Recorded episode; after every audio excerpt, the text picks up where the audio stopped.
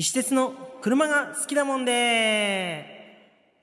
はい、皆さんこんばんは、石鉄です。さあ、今日もやってまいりました。石鉄の車が好きだもんでさあ、今日も行ってみますよ。今日のテーマはこちら。聖地、池原ダムに続く第2弾。七色ダムで60を狙ってみた。はい、ということでね、来ましたよ。釣り企画ですよ。皆さん、実は楽しみにしてたんじゃないですか？いや一番楽しみにしてるのは僕。もう最近ねちょっとこの釣りが楽しくて仕方がない。あの前回というかねあの以前にねちょっとあの池原ダムに行ってきましたっていう話をさせていただいたと思います。でそこからね結構いろいろ行ったんですよ。池原行ってえー、芦ノ湖行ってであとね全然ちょっと別で福井県にイカ釣りに行ってで今回あの三重県ですね。僕ね奈良だと思ってたらね。三重なんですね。三重県にある七色ダムの方に行ってまいりました。もう最近ね結構ちょっとこの釣りに行く機会がねいろいろありましてでその中でですねやっぱりそのまあ一回ね芦ノ湖に行ってちょっとあの釣れそうで釣れなかったんですけどその不発に終わっちゃったのもありましてもう一回リベンジするぞということで、まあ、でもどうせリベンジするんだったらちょっとでかいの釣りたいよねっていう話になってでだったらまあ名古屋からあの、まあ、3時間ぐらいで行けるあの七色ダムに行ってみようかという話になりました。まああのどうどうなんだろうね。あの池原にしようか七色にしようかってちょっと迷ったんですけど今回ねいろいろまああのその日のあのチャプターとかねそういったものもあったのであの、まあ、プレッシャーが高い時に行ってもね釣れないのも嫌なのですね。なのでちょっと七色に行ってみようかななんていう話になって、えー、七色ダム目指しました。あのこれを聞いてる方もね、えー、ご存知の方もいるかもしれませんけど、えーと、池原ダムに次いでですね、まあ、あの七色ダムの方もですね同じ水系になりますので、えーまあ、大きなねブラックバスがいると。いうことで、まあ、本当にねもう全国的に有名な、えー、フィールドですよ。で共にね、まあ、あの要は池原同様に、まあ、自然にあふれていてで、まあ、非常に水もきれいでということで、えーまあ、そういったところでも楽しみの一つかなと、ま、でっかいバスがねもう目で見えるっていうことですね単純な話ね。でね、まあ、あの先ほども言いましたけど名古屋から3時間ぐらいで行けるんで実はですね芦ノ湖に行くのとそんなに変わらないかなという感じなんですよね。ほぼ一緒ぐらいじゃないですかね。だったらまあでかいバス釣りたいし、まあ、別に芦ノ湖もでかいバスがいないわけじゃないんだけどあのー、まあ、実績的にはね圧倒的に池原とか、ね、七色の方がそういう大きいバスが釣れているのでだったらもうちょっと一発ねちょっと夢見ていこうよということで行ったんですね。えっ、ー、と名古屋をですね1時半ぐらいかなに出発しまして1時半って言っても夜中ですよ。あの昼じゃないんで。夜中出発してで現地に要はまあ4時半とかねそれぐらいに到着すると。いう形になりまして実際にね釣りができるのは5時からかなという5時過ぎからになってるんですけど、まあ、4時半についてねちょっとあの桟橋ボーテさんの桟橋があるんでそこをちょっとねちょろちょろっとこう見に行ったんですけど生命感がすごいんですよ。あのベイトフィッシュと呼ばれるね小魚がいっぱいいてでその周りに、えー、ブルーギルとかブラックバスがついていて結構そのベイトフィッシュ追っかけたりしてるんですよね。おすげえなこれちょっとなんか期待できるんじゃないの？って言って、まあ、実際朝になってボートを借りて出発したんですよ。ねえっとねまあそうっすね。朝からやっぱりちょっともう期待に胸を膨らませてやったんですけど結構難しい。朝はあのやっぱり活性が高いんで釣れるかなと思ってやったんですけどまあなかなか釣れませんでしたね。あの七色ダムのね名物として名物？名所？あの、まあ、メジャーなポイントとしてね旧発電所というねこの水の中にですねあのビルビルっていうかね建物が何ていうんですか沈んでるところがあるんですよ。だから水の中にこうコンクリートのね建物がズドンって立ってるんですけどこれ結構びっくりするんですけどあのそこにねたくさんこうブラックバスがついたりするんでまずはそこの周り行ったりもしたんですね。でね何て言うんですかとりあえず1匹釣ろうって言ってもう僕もねあの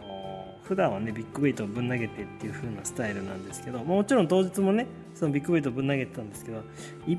匹釣りたいなっていうのもあって珍しくワームを投げてるんですよ。でワーム投げてやったんですけどまあそれでも釣れないんですよねああやっぱりね池原と一緒でそんなに甘くないなとでもね、あの行く前に調べたら、なんだろう、サイズ気にしなきゃ数は釣れるよみたいなひょ、あの評判があったので、まあ、なんとかなるかなと思ったけど、まあ、そんなに簡単じゃないと。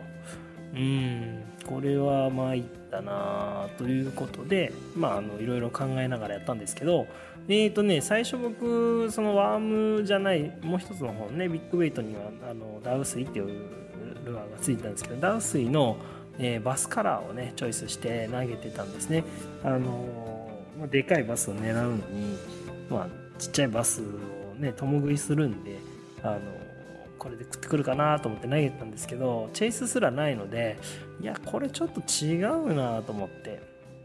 で、まあ、移動を重ねね、えー、ているところで、まあ、水質も非常にクリアなポイントにも行ったんですね。でそういうところでちょっと考えてたんですけど、まあ、その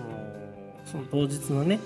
こう天気とであと水質のこの感じとっていうのを考えた時にうんとまずシャローに出てるバスが全然いなかったのとでえっとまあ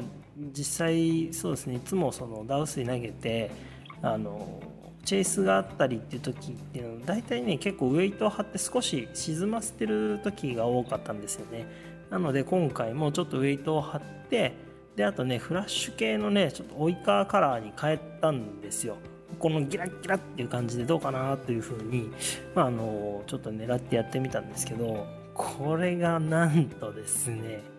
大当たりですよ。やばい。もうねそのオイカーカラーに変えてウェイトを張ってだから水深でいうと30センチから50センチぐらいのところを泳いでくるイメージですかね。であのストップあの巻いてる時はまあ普通に巻いてくるんですけどストップすると,、えーと、スローシンキングでちょっとずつ沈んでいくようなイメージですね。でそんな形でやったんですけどもうチェイスがすごいんですよ。うわ来たみたいな。うわチェス来たみたいな。ね。もうこれ見た瞬間ですね。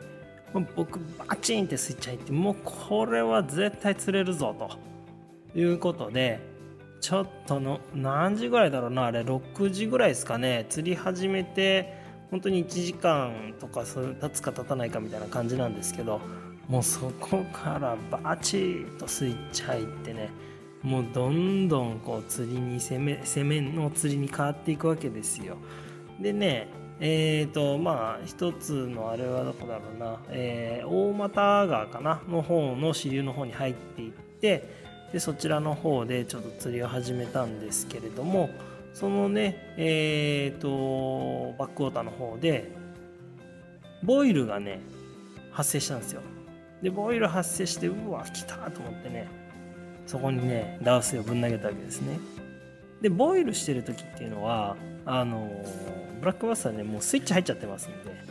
そのスイッチ入ってるブラックバスをいかにねもうさらにこうあこいつなんだみたいなこ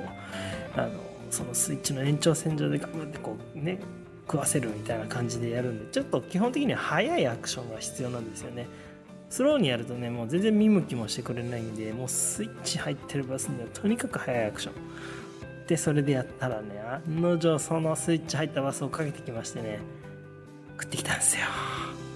来たー！と思って七色は好きだと思ってフッキングしたんですがバレる。チーンだね。俺ほんとショックだった。うもう目に見えたんですよ。追っかけてきてチェイスしてきて口使ってダースガンって、まあ、食ったんですけどまああのちょっとねまあ、見えてたからこそ言うんですですけどうんと食い方がまあリアフックだけかなかかったのがね。なのでちょっとやっぱ食いが浅かった感じですよね。あれこうフロントフックから入ってきてくれるとねやっぱりしっかりフッキングするんですけどね。リアだけだとねちょっとなかなかねやっぱりうまくフックアップしないというかね。ああ残念でしたね、まあ、40アップは間違いないと思うんですけどね。40から45ぐらいの魚だと思うんですけど。残念だなということでねその後もずっと釣りを続けるわけですけどね。まあなんせねチェイスがすごいんですよ。僕ねぶっちゃけ今回多分ですよ。30回ぐらいチェイスあったんじゃないかな。もう下手したらそれ以上あったんじゃないかな。うんともうね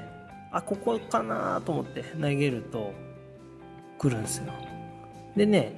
そのなんだろうな。まああのあの日のねあの日のパターンで言うとえっ、ー、と、岸際にルアーを投げてでそこに、えー、例えばその立ち木とかあと,、えーと、フロート系のね障害物。えーとそういったものに絡ませる。であとまあもう一つ言うと,、えーと、4メーター5メーターぐらいのこのブレイクラインのところを絡ませてちょっと深めのところからとかそのストラクチャーに隠れてるバスにこう狙ってみたいな。っていうところを絡めると、まあ、大体チェイスがあるんですよ。ただサイズがね、まあ、ちっちゃいのはちっちゃいです。3 0センチぐらいとか4 0センチあるかないかとかそんなやつが多かったんですけどすんごいチェイスするんですよ。でもちろん中にはでかいのもいました。でこいつらもチェイスしてくるんだけどなかなか口使わないんですね。もうこれは僕がねやっぱりぶっちゃけ慣れてない。もっとこれ経験積んだらこいつら口使うんじゃないかなっていうような感じでした。でそのうちの1回がですね立ち木にね1匹バスがいたんですよ。でそれを見てこれ40アップだなと思って。でそれを見て僕果敢にもビッグウェイトでチャレンジしたんですけどあのビッグベイトには全然反応しなかったんですね。でももう一回そのちょっと逃げるかなと思ったらもう一回戻ってきたんですよ。あじゃあこれまだこいついけるなっていうことでスピニングに、えーと、ストレートワームを、えー、ワッキーで、えー、ノーシンカーで投げてでいいとこにね落としてまあフォールしていくんですけどそしたらねフォールした瞬間食ったんですよ。おっしゃ食ったと思ってでフッキングしても完全に乗ったんですよ。よし今度こそと思って。でこれ40アップ確定だなと思ったんですけどけどけどもう僕のスピニングタックルもうフックアップと同時にジーンってもうねドラグなりっぱなしですよやっべこれ立ち木の周りじゃんと思ってでまあそのブラックバス釣ってる人はよくわかると思うんですけど立ち木周りっていうのはもうそのブラックバスがこの立ち木にぐるぐるこう巻いていくんですよ糸を。であの取れなくなってしまうということが多々あるんですけどやっべ絶対これ立ち木巻かれるわなんとかしないとと思ってエレキでも引っ張りながらちょっとやってみたんだけど一瞬でしたね結構。ジーンって出てうおーってこうファイトしてるさなかもうそのドラグが鳴りやむわけですよ。こうラインが動かなくなるのね。うーわ巻かれたと思って。でそれでこうテンションをかけたり緩めたりかけたり緩めたりとかっていろいろやるんですけどダメでしたね。ラインブレイク。悔しいね、あれは本当に。僕がなんかこう、よっしゃっ、つったってこう思った瞬間にやっぱり巻かれちゃうっていう。特にねこのバスのねこのダム湖のバスっていうのは下にこう突っ込んでいくようなこう引きがあるんであのも